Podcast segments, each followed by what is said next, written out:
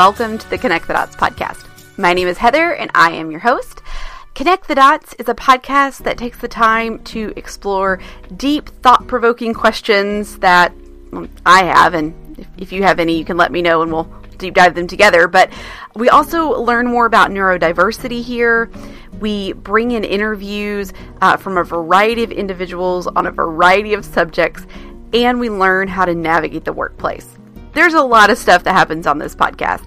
Through all of this, though, my goal is to help you connect the dots as we bring this beautiful journey called life together.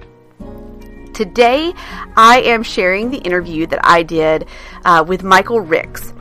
I'm going to be honest, I have no idea how I first connected with Michael on Instagram, uh, however many years ago that was but I always enjoyed like hearing his music. He would pop up in my stories, and there, he'd be playing his banjo and and you know telling like you know his story and stuff. And I always enjoyed when it would come up in my stories.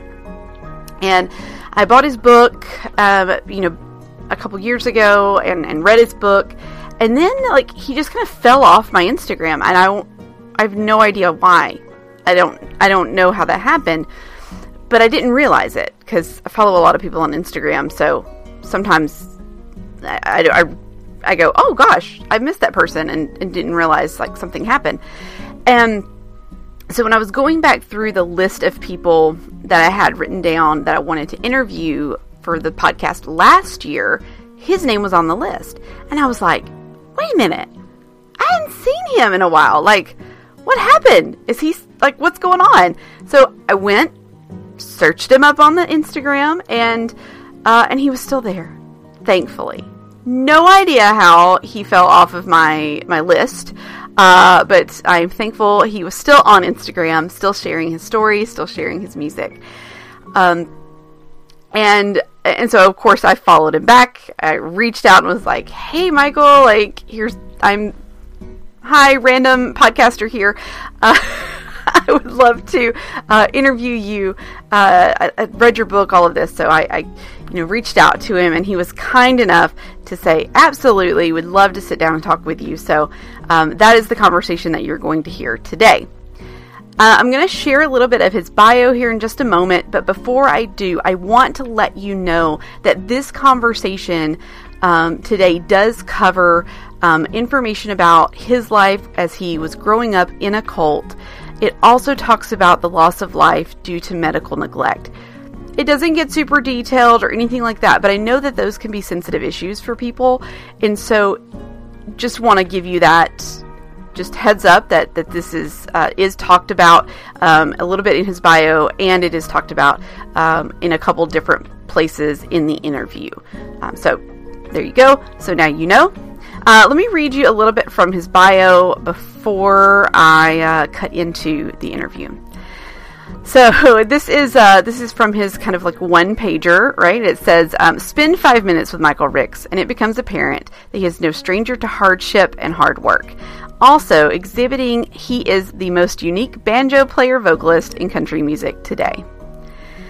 Um, in 1990, Michael was a young teen who watched in silent horror as his baby brother was allowed to die by cult member parents as the beliefs that modern medicine was of the devil. His life became increasingly bizarre since his parents withdrew from society, carrying their children with them. In addition to eschewing all modern conveniences, Michael and his siblings performed manual labor around their secluded rural life. Prayer was the only medication allowed in this environment and Michael struggled to breathe daily due to battling with severe asthma. Realizing he could face a similar fate to his baby brother, he mustered up the courage to tell his father he would leave one day and never return. And when that day finally arrived, he stepped out on faith into a life of freedom, never looking back. Music has not only proven to be a healing force in Michael Rick's life, but also a tool to share his story and inspire others. I 100% agree. And this interview, um, as with a lot of my conversations, um, we we don't go in a straight line. We do kind of bounce around um, here and there. Um, but there is so much good stuff in this interview. So I appreciate uh, you taking the time to listen today, or if you're watching on YouTube, thanks for watching. Um, and let's welcome Michael to the podcast.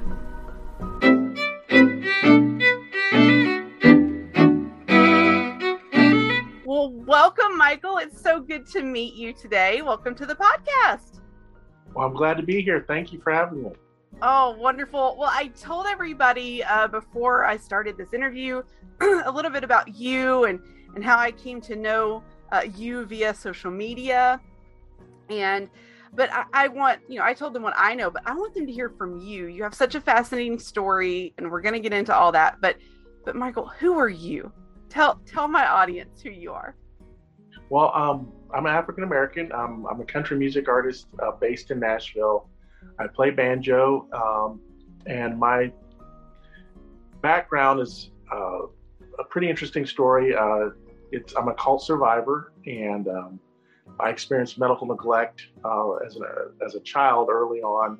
I was essentially born into the cult. Um, my parents were in college at the time and came in contact with some people who were listening to audio recordings of this particular teacher, uh, preacher, and he um, didn't believe in, med- in medicine or medical treatment.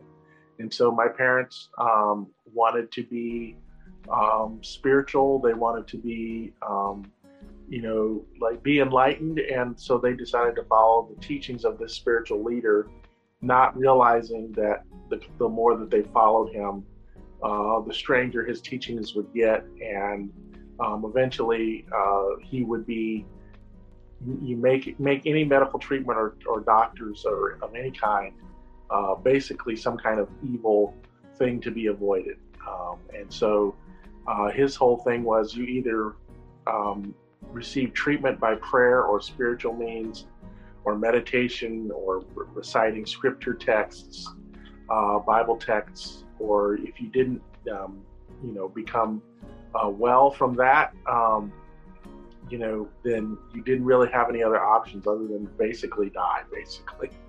Uh, and unfortunately, um, a number of deaths transpired uh, with people trying to follow that those teachings.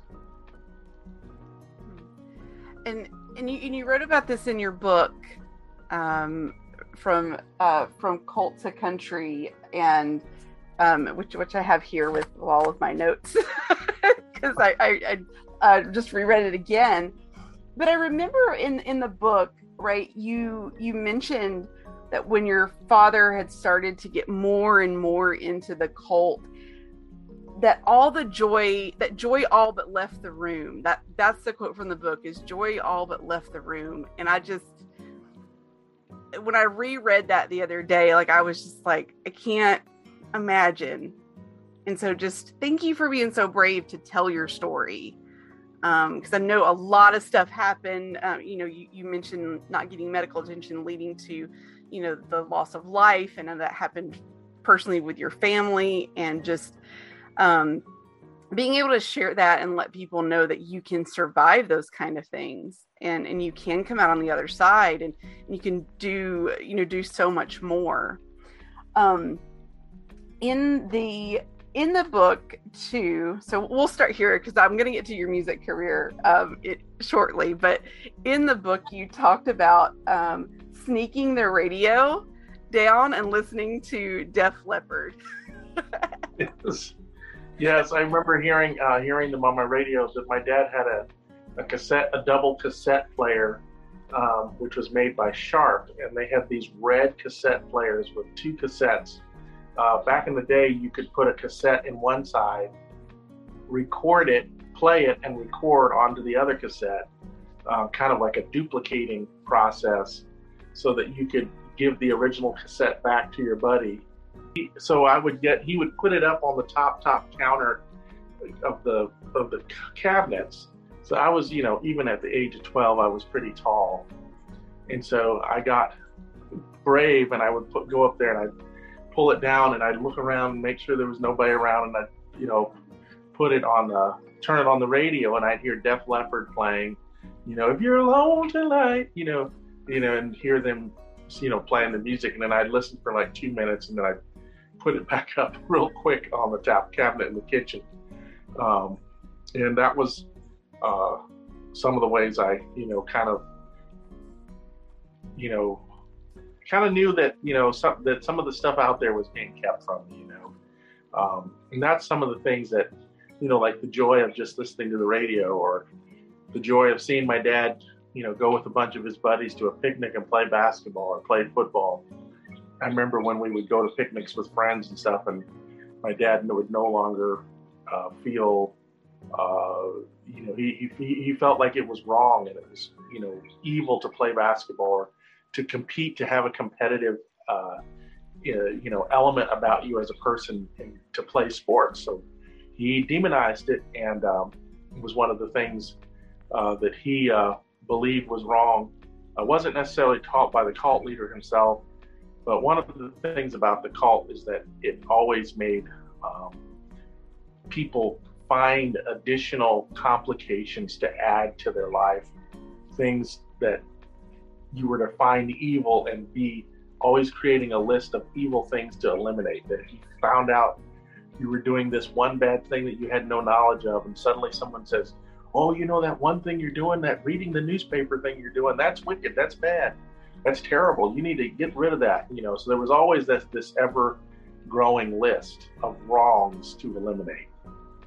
Again, not, not having ever been a part of that, and, and I'll be honest, you're the first person I've ever talked to that's that's come out of a situation like that. So I'm like I'm intrigued and fascinated, and again, just so thankful for people like you that tell their story. Um, but I know that's not your whole story, so I, I, would I don't want to sit there. I don't want to sit there too long. Um, but you, as you were growing up, you ended up leading worship, and so that's where you did start to. And you played drums first. Yes, right? yes. I was uh, at a youth camp, um, and a guy named Daniel Burrow, uh, who is a uh, ma- amazing '80s style arena rock type of a drummer uh, and he plays every other every style as well. But that was kind of what was big back then. And uh, he um, he put his drum set in the lobby of our youth camp. Um, we were all probably I don't know maybe 150 of us or more are all going to summer camp, and we're waiting in the lobby for them to open our dorms uh, or cabins actually. And so we're meeting, we're standing in the gym which is kind of the auditorium slash gym on the campus of the camp. And so we're, we're, we're there and everybody's just kind of standing around, wasting time, just kind of, you know, and it's taking them forever to get the cabins open. So he pops out his drum set, sets it up, and, and, says, "Hey guys," you know. And so he let you know different guys and girls, you know, just try to halfway see if you can make some rhythm on the thing. And I remember I was able to sit down from actually watching him at church because our the way our church was set up, the drummer faced the congregation, but I was sitting to his left. So I was facing his left while he faced forward to the congregation. So I could see every motion and every, you know, timing of everything he did. So I learned to play drums that way. Like from just from years of watching him, you know, do all the different motions, and I could I could predict when he was going to hit a cymbal, when he was going to hit the snare, when he was what he was going to do on the kick, when he was going to do on a drum roll. Um, and so I sat down the first time, and I was like, you know, the first, you know, I mean, I wasn't perfect, but I could actually play a beat on the drums. Uh, and that was probably that was the first instrument I actually, you know, from somebody letting me play their instrument. That's that's how I how I started. Same thing, same thing with guitar. Yeah, I remember, and you talked about that in the book too about how you would watch the the uh, worship leader play the guitar, and you and you learn to play those chords um, that way, which is fascinating. I played music in high school, but I I'm not like that kind of musical. Like to just be able to watch somebody. My husband, bless his heart, has tried to he's tried to he's like come on hun just sit down you can play the drums i'm like no no i have no coordination between my hands and my feet um, and so it's a disaster every time and he's he tries to encourage me no it's fine i'll just you know i'll sing karaoke we'll be good I'll stay in my safe space. Um, but you you talked about too, like the first time that you um, got up and you led worship, right? So the first time you were kind of thrust, uh, uh, you know, onto the stage a little bit. What was kind of what was going through your mind when they were like, "Hey, will you just go lead worship?"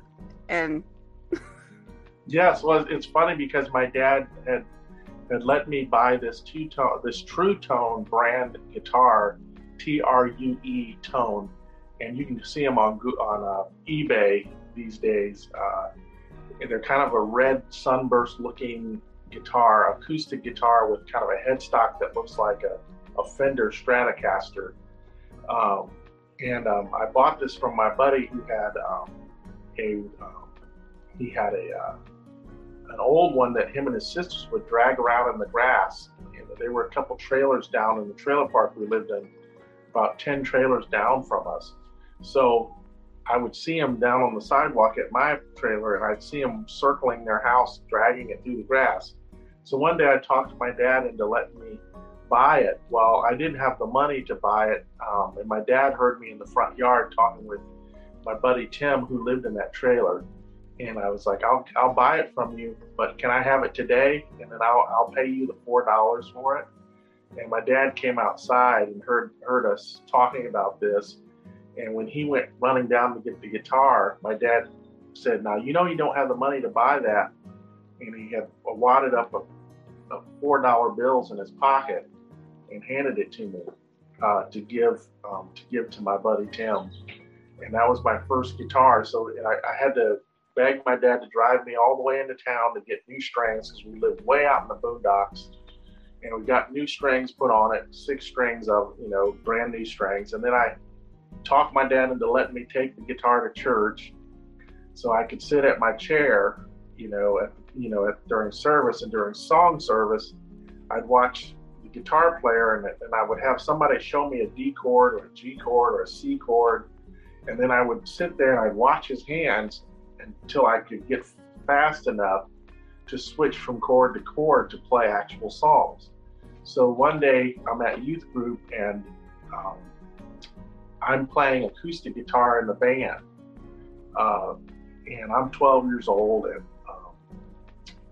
we're waiting for it. 7 p.m. The Bible study singing is about to start. We had a youth band in our youth group. So our youth band was better than the church band, than the adult church band. So uh, our youth group, we had this um, band, and I'm playing acoustic guitar, and there was this guy, this other African American guitarist, uh, singing singer guy, singer songwriter. His name was Lemuel Dees, and so he's in the in the uh, in the you know, coming in to, he would come from work. And what he would do is he would literally walk in from work. It would be 7 p.m. We were supposed to be singing. He would literally run up on stage, flop open his guitar case, plug it in, and start playing. Like he, that's literally how fast he would have to get from work, from wherever he was coming from to the church. And this particular time, he didn't make it. And so we're all standing there, we're all standing up in church getting ready to sing. And there's no there's no song leader. There's no got nobody to lead the singing. So I had sung one song, original song at youth camp. And um, but I you know, as far as the youth leader, he didn't really know if I could play all the songs. The youth youth our youth pastor. So he says, Michael, go up and lead worship. And I remember thinking, oh no, you know, I'm going to stand up in front of 150 kids and start singing. Uh, and I thought, come on, man. I'm looking at the back like, rescue, come. And so he's like, Michael, go up lead worship. And I'm like, oh, you know, like, how can this be happening? Next thing I know, I see our youth pastor walking up and he's walking down the aisle toward us toward me, and I see him, and I'm like, oh crap! And he's he grabs me by the shoulders and walks me up onto the main little stage there. And I remember leading the worship. Um, I mean, I played all the songs that I knew, and I knew the songs that the band knew. So I, funny thing was, I didn't mess up any of the arrangements of the music. I didn't play anything off key or, or make a turn in the music the band wasn't ready for. Everything like flowed. I mean, my voice was as high as Michael Jackson, like when he was 10, you know. So my voice was, yeah, no, no, you know, really high. And my legs are shaking like crap. I don't know. They probably didn't look like they were back then. But I'm up there doing that, you know, and uh, uh, uh, that was my first time leading music there for the youth group. And the funny thing was, after that, word got back to him that there was now somebody to lead the music, and he didn't have to rush from work on Friday night to get to our youth group. And uh, that was kind of the start of me doing the music for our youth group. Um, and uh, that's you know that's how I learned to play guitar. And that, that's right about the time I started writing songs and uh, telling my uh, getting my feelings and emotions uh, written out on paper and starting to try to craft lyrics for songs. Um, that's kind of was you know the beginning of my therapy of growing up in the cult uh, and growing up in an atmosphere in a home that was driven by those teachings in the cult. Um, you know, it made for a very rigid, very closed, very um, stiff environment, and we didn't smile, we didn't laugh very much, we didn't. It wasn't, you know, much love or hugging or, or fun. So um, we we were, you know, was, that that was my way out. What um, I mean, do you think from from that first time did you did you kind of know like okay, this is what I want to do?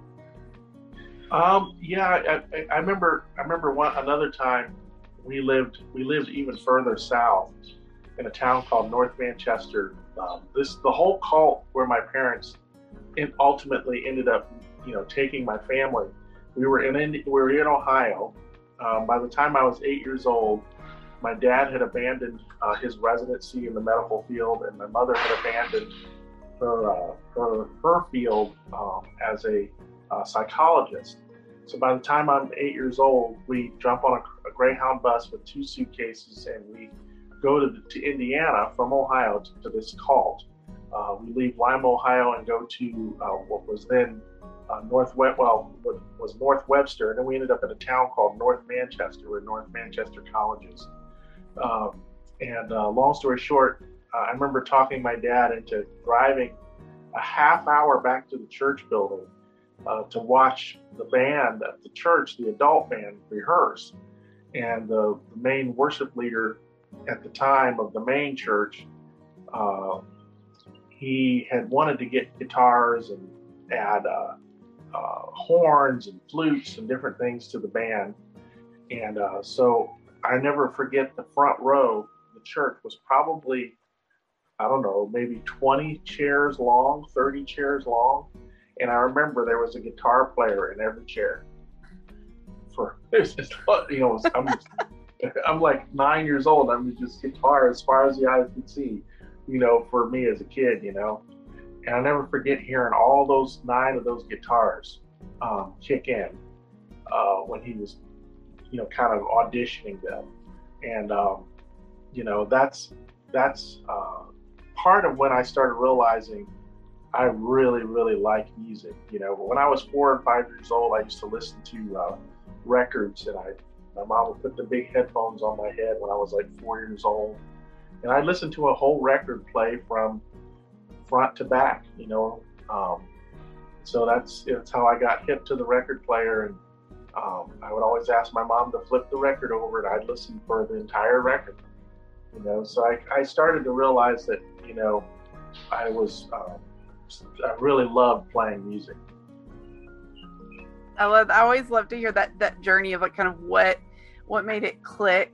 You know, as far as the music piece, like what little, all the little pieces, right, to you know, to connect those dots, uh, as the podcast says, right, uh, of how you kind of got to where you are.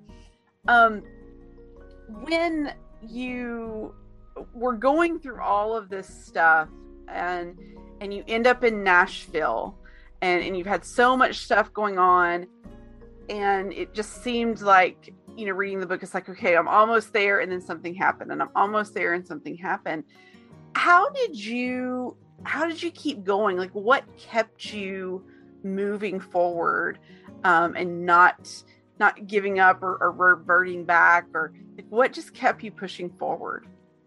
Um, you know, it started to have um, really weird signs that that this was bigger than just me playing music.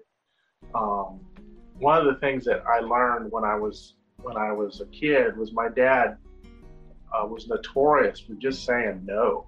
Like I'd be like, Dad, can we get some ice cream? No. Okay. Uh, can we get some new tennis shoes? No. Uh, you know, my dad was just like, no, no, no. I remember I asked him if I could get a, a new guitar stand, a guitar stand for my guitar, and he said no. And I was like, okay, this does not work. um, and so um, I remember my sisters asking my mom and dad for a swing set.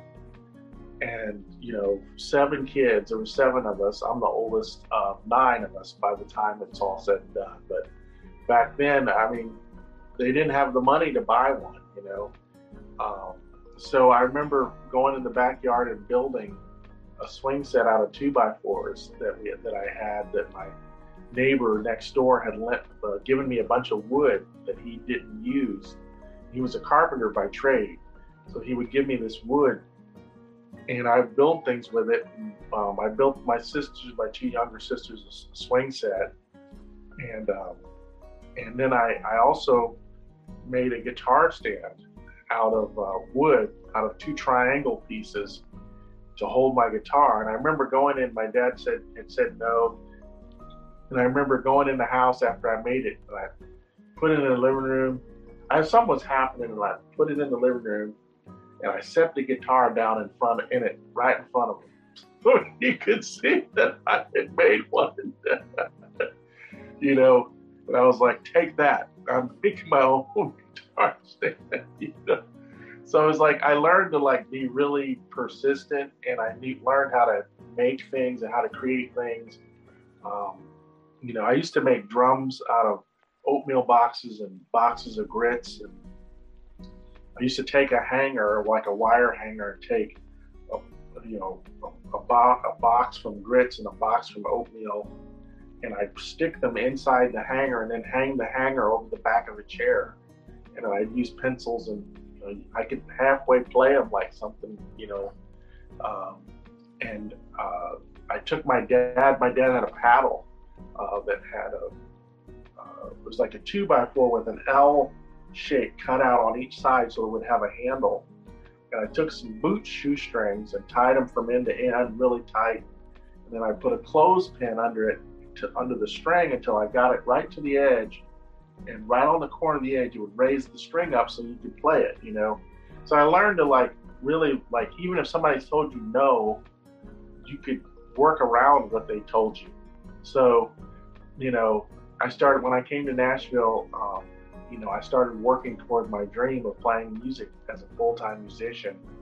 Um, and so I started, you know, I encountered obstacles. I encountered homelessness, um, encountered, you know, living in bedrooms and renting a bedroom for different, you know, roommate situations.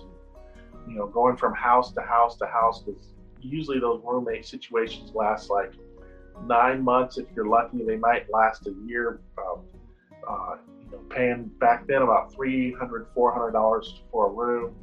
Um, I got to, you know, driving for Uber to to make ends meet. Um, you know, so I could keep giving energy to playing music. Um, I kept my life really simple. I didn't get in a bunch of credit card debt or, you know, get married too early or, you know, um, uh, get, you know, a big car payment or anything like that. I kept things, everything very simple and very slick, lean. Um, and I knew that if, you know, if, something knocks you down or something makes you, you know, lose your, your, uh, your options, that first time around, you go back plugging away at it till you get it done.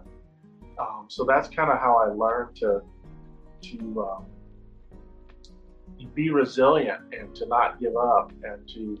I basically figured out that no one was going to give it to me. Nobody was going to make it just plop it in my lap. I was going to have to go for it. Um, so that that's kind of you know um, how I kind of learned to be tenacious and, and stay it. Man, that's I, I love the you know how you, you didn't let it stop you. You just kept being ingenuitive and just being innovative and and going for going for it, not letting anything stop you. So, um, so you you've gone through and you've we, have talked about kind of growing up, getting to Nashville, how resilient you are, all of those things. Um, I want to to know a little bit. So the book you wrote, it came out what four years ago now. 2018. Yep. Yeah. Mm-hmm. So so take me like what's happened since. so. Yeah. What what's been going on since the, since you published the book? Well, what I found out was I found out the power of telling your story. Um, you know, sometimes you wonder if you sit back and maybe you you know you live in a small town like I did. Uh, by the time you know our family left uh, left Indiana, which I'll explain a little later, um, and we ended up back in Ohio um, in a small oil and steel town called Lima, Ohio, between Dayton and Toledo. Uh, it's about 40,000 people, uh, give or take, um, as far as the population. And there's just really, you know, unless you want to be a factory worker or a nurse or work in HVAC or something like that, you know, the opportunities are very, very, you know, plentiful. So, you know, it was not much to look forward to. And I remember kind of being the square, the, you know, the round peg in the square hole, um, always being told to get a job. Um, I was always having all this creativity and, you know, imagination going on. And um, everybody else around me kind of didn't really feel or, or, or kind of live life that way you know, and so um, I discovered really early on that, um, you know, I was going to have to make some changes in my life. And um, when I finally got to Nashville, um, it, you know, it just required um, kind of just kind of a no holds barred kind of a, approach to things. I had to really just um, sacrifice a lot, work really hard. Um, and I'm trying. I'm forgetting your question. Um, yeah, but like since the book came out, like what's life been like uh, over the oh, past four years? So yeah, so part of so what's happened is, you know, you when you see when you see live in these small towns, you look at your life and you're like, well, nothing's cool is happening in my life. You know, when I started telling my story, um, I always wondered how people that you know end up on the main stage in there, you know, maybe as a comedian or maybe as an actor or whatever. For me, the thing that lit the cockpit up and made my life take off was telling that story, was writing that book. And I found out that a lot of people who are victims of abuse and victims of trauma and many different kinds of struggles, um, they um, a lot of times don't want to tell their story. Uh, but because I told my story, when I finally gave a place to you know people saying, you know, your life is a movie. You could be a, your life could be a movie. Have you written a book? Um, you should write a book. Um, when people kept saying that to me, uh, people that actually really knew my real life story, not the one that I had kind of cut out all the bad details and stuff you know so it, it took me a while to to to really own that. And when i did all these opportunities started open up. And so my book started bringing all these people to me uh, that had been through cults experiences uh, abusive situ- situations uh, you know very very uh, private you know abuse situations.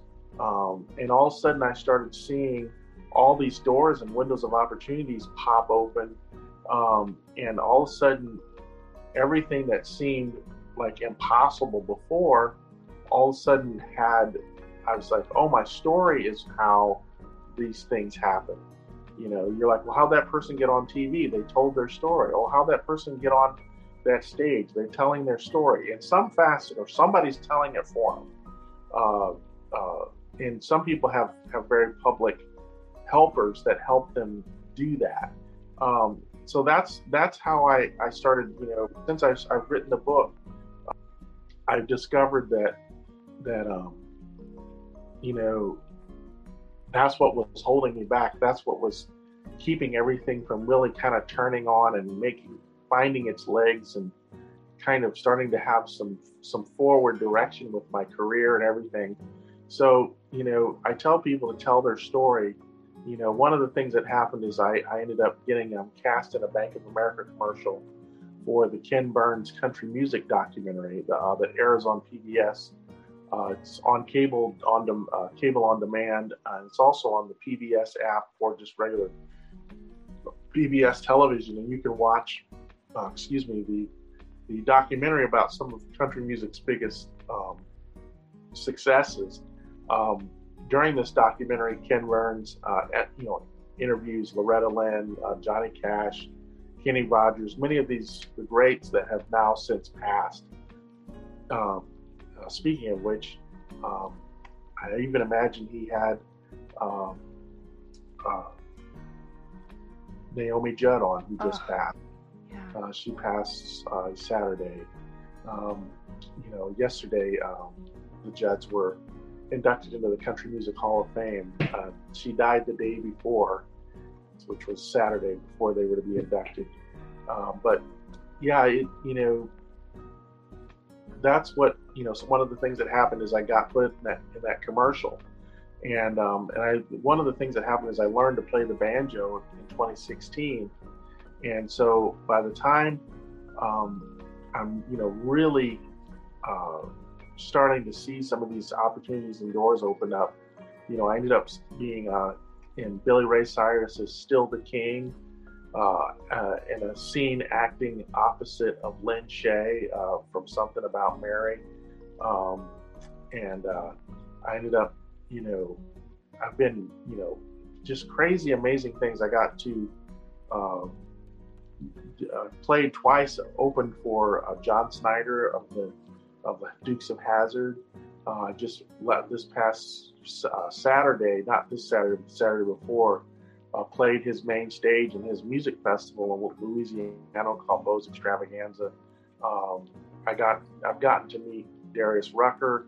Um, I've been on CMT television uh, broadcasts. I mean, I've had so many things that happened, and it, it, started with me telling my story, really owning who I really actually was, um, not being afraid of the trauma, not being afraid of the the oh I don't want to tell that. And that doesn't mean that I didn't feel that. Doesn't mean that I didn't experience that. But I didn't I always wondered how different opportunities came to people. And I tell you what if you don't tell your story then you're hating yourself and rejecting yourself. Uh, and then people when when you hate yourself and reject yourself and, and close yourself off then people never really see who you actually are um, and so then not only are you closing yourself off to yourself, um, you're also closing yourself off to people who need to hear your voice, people that need to hear, oh, somebody else went through what I went through, somebody else experienced the pain that I went through. Um, so many times that as I kind of started walking through this corridor of telling my story, I, people would, when I would tell my story to them, um, they would say, oh my goodness, um, can I tell you my story? And then they would be, they would feel confident enough to tell me about what they went through. And they would tell me these most horrific, awful things. And they would say, you know, please don't tell anyone. You're the first person I've told. You know, if it wasn't for you telling your story, I wouldn't have told you told you mine. You know, um, and because you told your story, I felt brave to tell you my story and I started realizing that a lot of people feel alone, feel isolated, feel um, unworthy, inadequate, um, and feel like they have to walk around with a fake face, uh, always you know looking like they have it together, or only telling the parts of the story that make it look like they have it together. Um, and meanwhile, they're just surviving and struggling behind the scenes, trying to hold it together. Um, so I've learned that telling your story um, really empowers you. And um, really gives you the ability to speak life and hope into other people. And it gives us a, like a common bond where we can share our pain together. And then, you know, just speaking it, just sharing it, just holding it, uh, letting it go and, and, and, and, releasing it, it gives you so much freedom and, takes the power away from the pain. Um, and gives the power back to you. It tells you, you know, basically, um, one of the things that I discovered uh, um, is that um, a lot of the trauma and the pain that we've been through, um, a lot of it, you know, it it's like it wants to leave its permanent mark on your life, um, and half the battle is the pain happens or the event that happened happened one time, or maybe it happened a few number of times, but once that is in your past, the, the game is for it to continually play in your mind over and over and over and over. And once once you get that to stop, you know, through EMDR or through therapy or through counseling or through life coaching or through meditation or whatever whatever you have that gives you that coping mechanism, um, that's that's where you break the power of what was intended to continually uh, destroy you from you know, from continually, like continually to ruin your life. Something that happened 10 years ago, you know, can continue to keep bothering you, continue to keep destroying and messing up your life. And so that's what I found out was that telling a story keeps giving healing and giving power to me instead of giving power to the to the victimhood and to the to the circumstances that were trying to take me out. I mean, Michael, those are such wise and and good words. So good. It's so true. Telling your telling your story it gives you the power. It doesn't give them the power. It, it gives you that power to heal. And and love that you mentioned, you know, counseling or um, the the EMDR or meditation or, or whatever those kind of things. We we are just uh, recording this on Mar- on May second. It is it is Mental Health Awareness Month, uh, and so a very timely message um, to to let people know because it's important to take care of your mental health, especially if you go through traumatic things, um, and then being that safe space.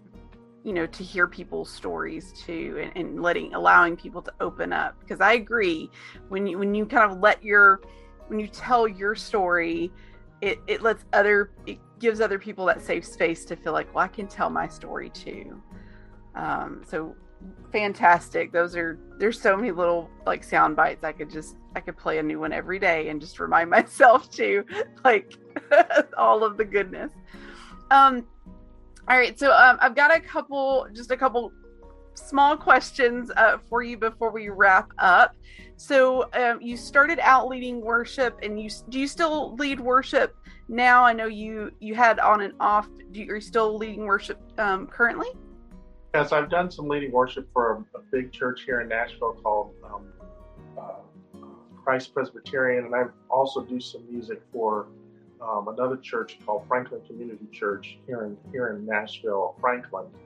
Um, they um, they're amazing organization. Uh, have opened the first Franklin's first homeless shelter.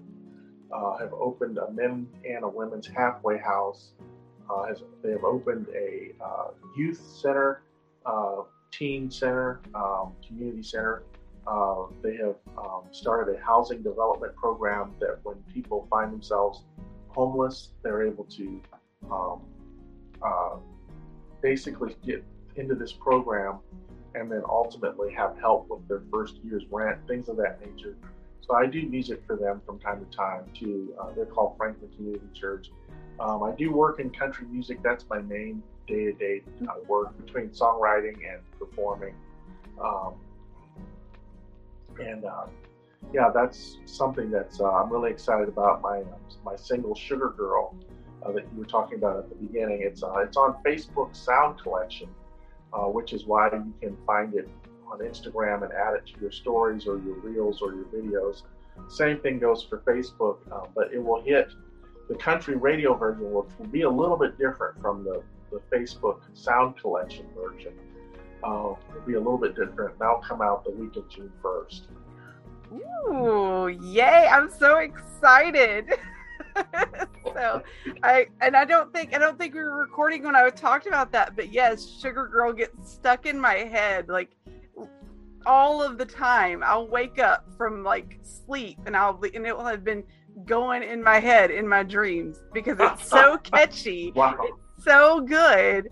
Um, so yes, I am super excited that it is going to hit country radio um, in June. But I will um, we'll make sure we have all of the links to all of the things. Um, and I'm glad you talked about like country music is now like like what you do. Um, what what else is coming up for you um, music wise? Do you have any shows or any plans, EPs? Like what what's kind of going on? Uh, what's coming up for music? Well, I'm going in the studio here with uh, producer Ryan Rossabo and uh, another engineer producer Zach Allen. Zach Allen works with a pretty uh, famous country, I mean, uh, Americana artist named Keb Mo, and uh, he's a Grammy-winning producer and uh, engineer for for that artist, Keb. Um, and so I'm getting ready to go work with him. Keb tours with people like Bonnie Raitt, um, uh, Dave Matthews, a lot of different other artists. Uh, but um, uh, I'm going in the studio to record. Um, I've really been blessed uh, to be able to record with Nashville's top recording musicians uh, to go in and take this banjo sound and put it, bring it into, um, you know, the scene and, and, put it out there for the first time and really let people hear country music record that's really driven by banjo.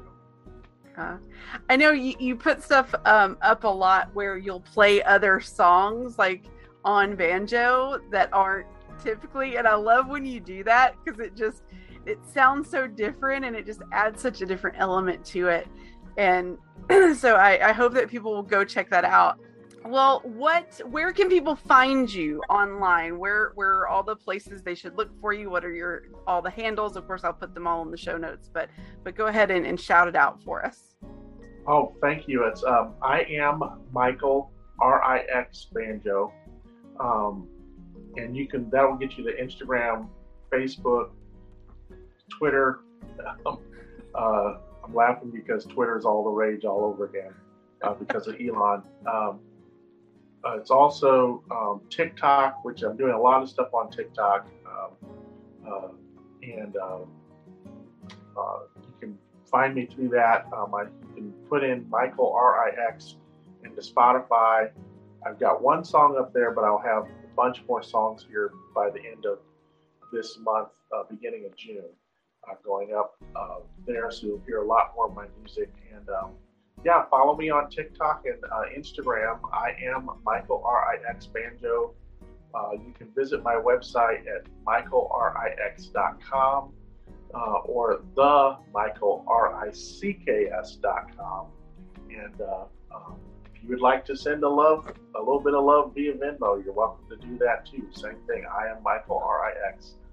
And uh, welcome to read my book at, uh, from cult to country um, and uh, you know, learn more about my life story. And I hope that it inspires other people that find themselves in closed spaces. My, my book is a mental health recovery journey.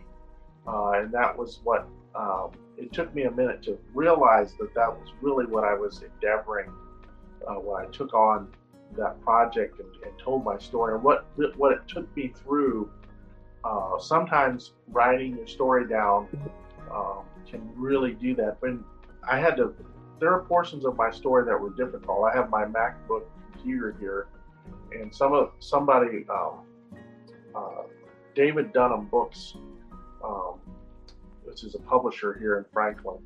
They said, you know, don't try to type your story out. Just open up a voice recorder and speak your story into a, a, dictation. And so what I would do on my MacBook is after I got to a certain point, it was too exhausting to try to type. And I would just talk into my computer. And as I did that, um, I found out I was writing 5,000 words an hour, uh, which is way faster than you can your hands can type. Um, and so I learned that you know um, through that process, that journey of writing my book took me through through so much. Um, That's such a good idea. Just dictate it. Like that's so smart, especially if you're telling your story. So yeah, you know, it helps you just do you know t- tell the story much like you would if you were telling some friend about your recent vacation. You're telling you know event by event by timeline by timeline. You know, um, that was one of the miracles of getting to tell my story. That somebody told me about that process because otherwise I would have kept procrastinating and never finished. All right. Uh, any final advice uh, for for the listeners as they are coming up in their careers as we close out? Oh, in their journey with what? Uh, in their uh, as they're coming up in their careers and, and getting whether they're getting started, looking for something new. Just any last uh, advice for the listeners? Well, you know, don't wait till it's perfect. Don't wait till it's you know perfectly shine and, and looking like a gold masterpiece um, start with what you have. Start with the smallest, most uh, pitiful piece that you have. Uh, when Microsoft, you know, showed you that that first keyboard and they had it hooked to a TV.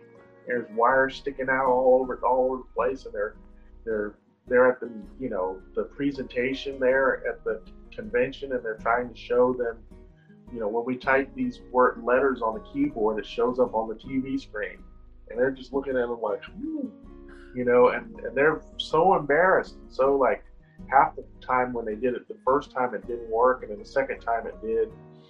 Um, you know, it, it just goes to show that you know, you know, the Wright brothers took the you know, they invented the airplane. They took um, some military uh, guys up in the airplanes uh, to show them what it could do and one of the guys they crashed. Uh, one of the Wright brothers crashed with this military member in the plane, and it, it killed him.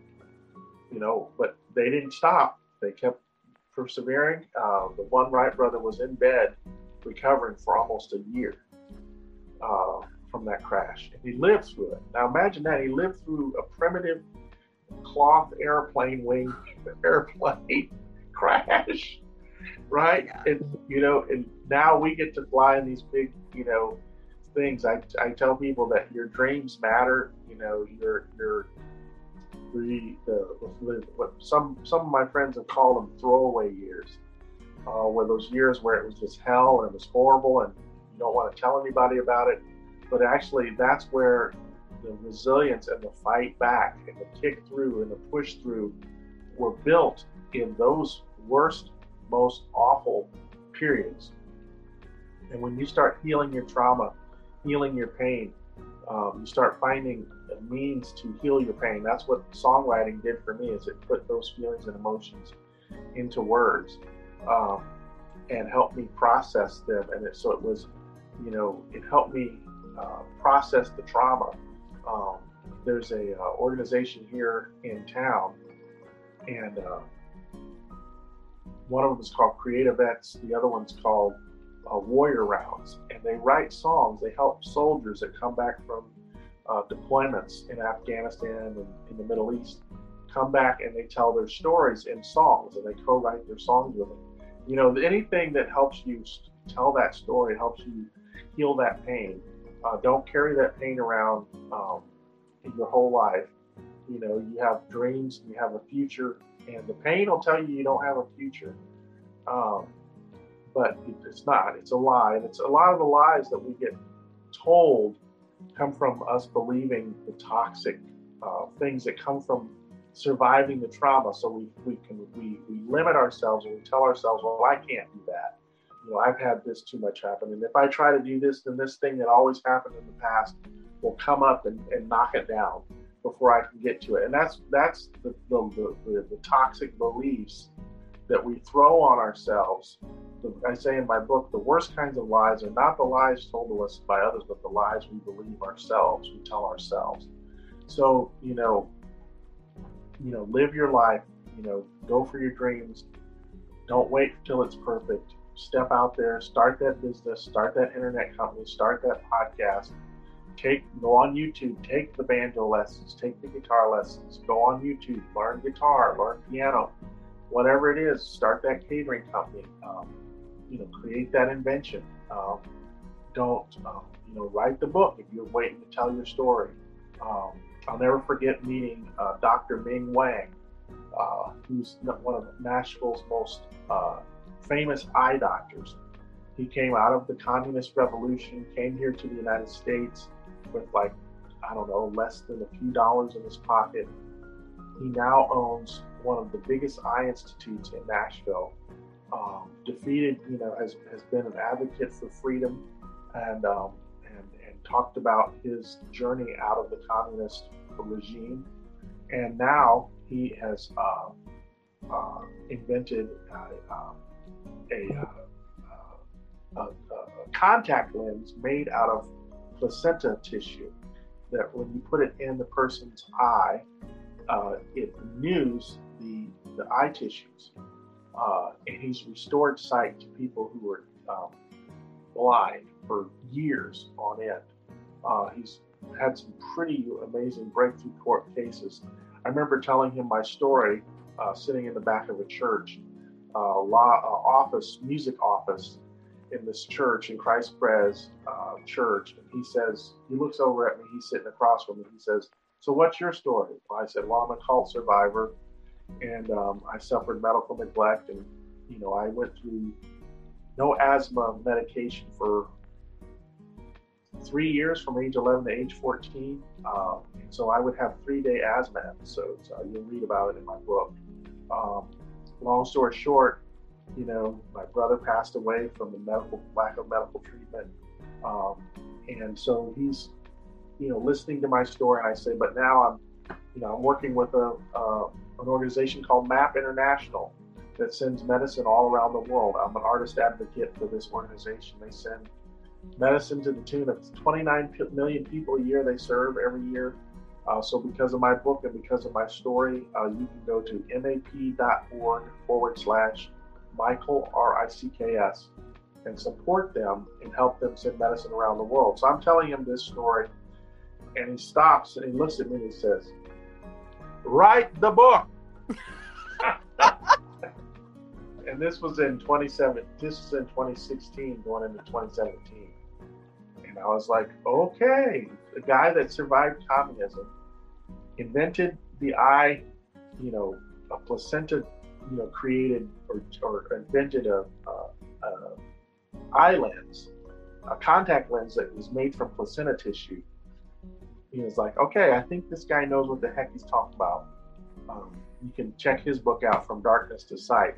But uh, it tells his story. But once he did that, I was like, okay, I think I've heard it from you know somebody that that uh, you know just just so overwhelmingly and convincingly said, okay, it's it's time to do it. Uh, it's time. Write the book. yeah. Write the book. Start the podcast. Write the song. Do do what do don't don't waste don't waste the day. Um, go go and do it. So. I've had so much magic in my life. I've had so many crazy opportunities that have come into my life that once it once there's an energy to this thing. There's a magic to it. There's a universe behind this thing. There's a God behind this thing watching this. And, you know, I, I, I have so many stories where something came up out of nowhere and helped. I'll never forget the day I was sitting um, eating lunch. Uh, drink, was actually, I'll start back. I'll try to tell, tell this as quick as I can. I'm in this coffee shop. I'm in Starbucks in downtown Franklin, and there's this lady in front of me, and she's ordering uh, like 12 coffees, just one right after, and they're not, you know, a black coffee with cream, right? It's like, you know, each one's a chai, with three of this and one plus that and a squirt of this and a drop of that. They're all like hefty, long drinks.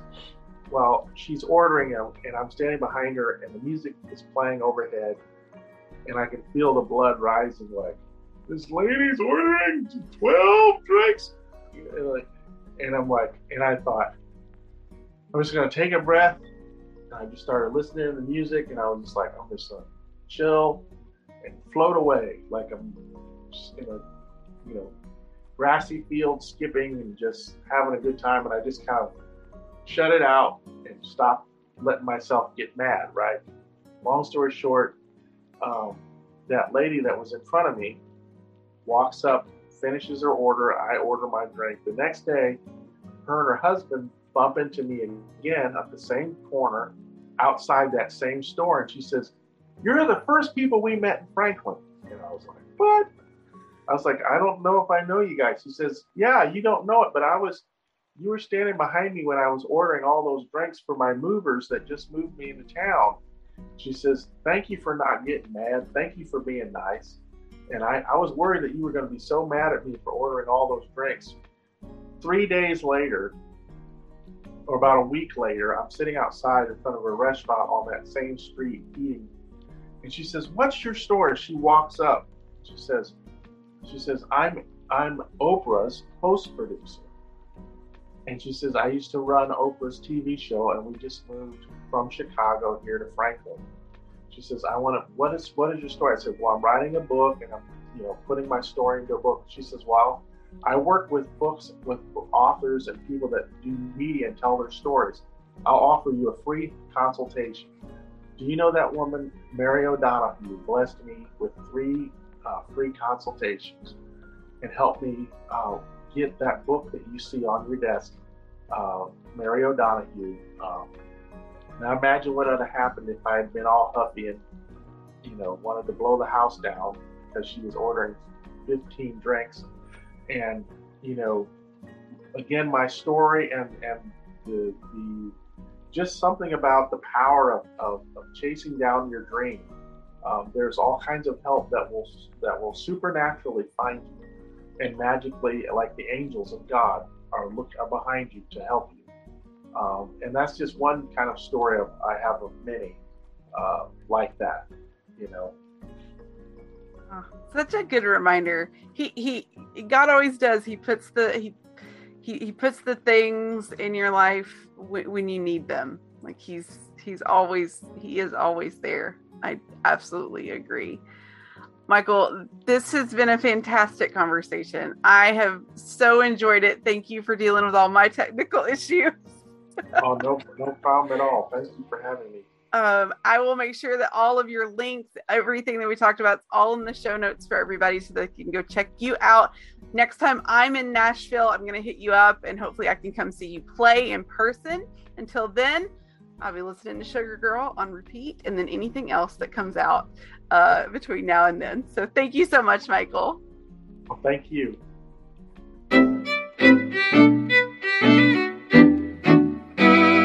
Thank you again to Michael for taking time with me today. Um, when we recorded this, Zoom was not being nice to me. Uh, we kept running into technical issues, uh, but he stayed with me, and I really, really appreciate his patience uh, with with Zoom and myself that day. Michael really reminded me how important it is to tell your story. And maybe you don't want to tell your story with a book. Um, but it's important to talk about your story, to talk about things you've been through. And so maybe take the opportunity to just write it down in your own journal, tell a friend, talk to a counselor or a therapist. Um, because telling your story does give gives you the power.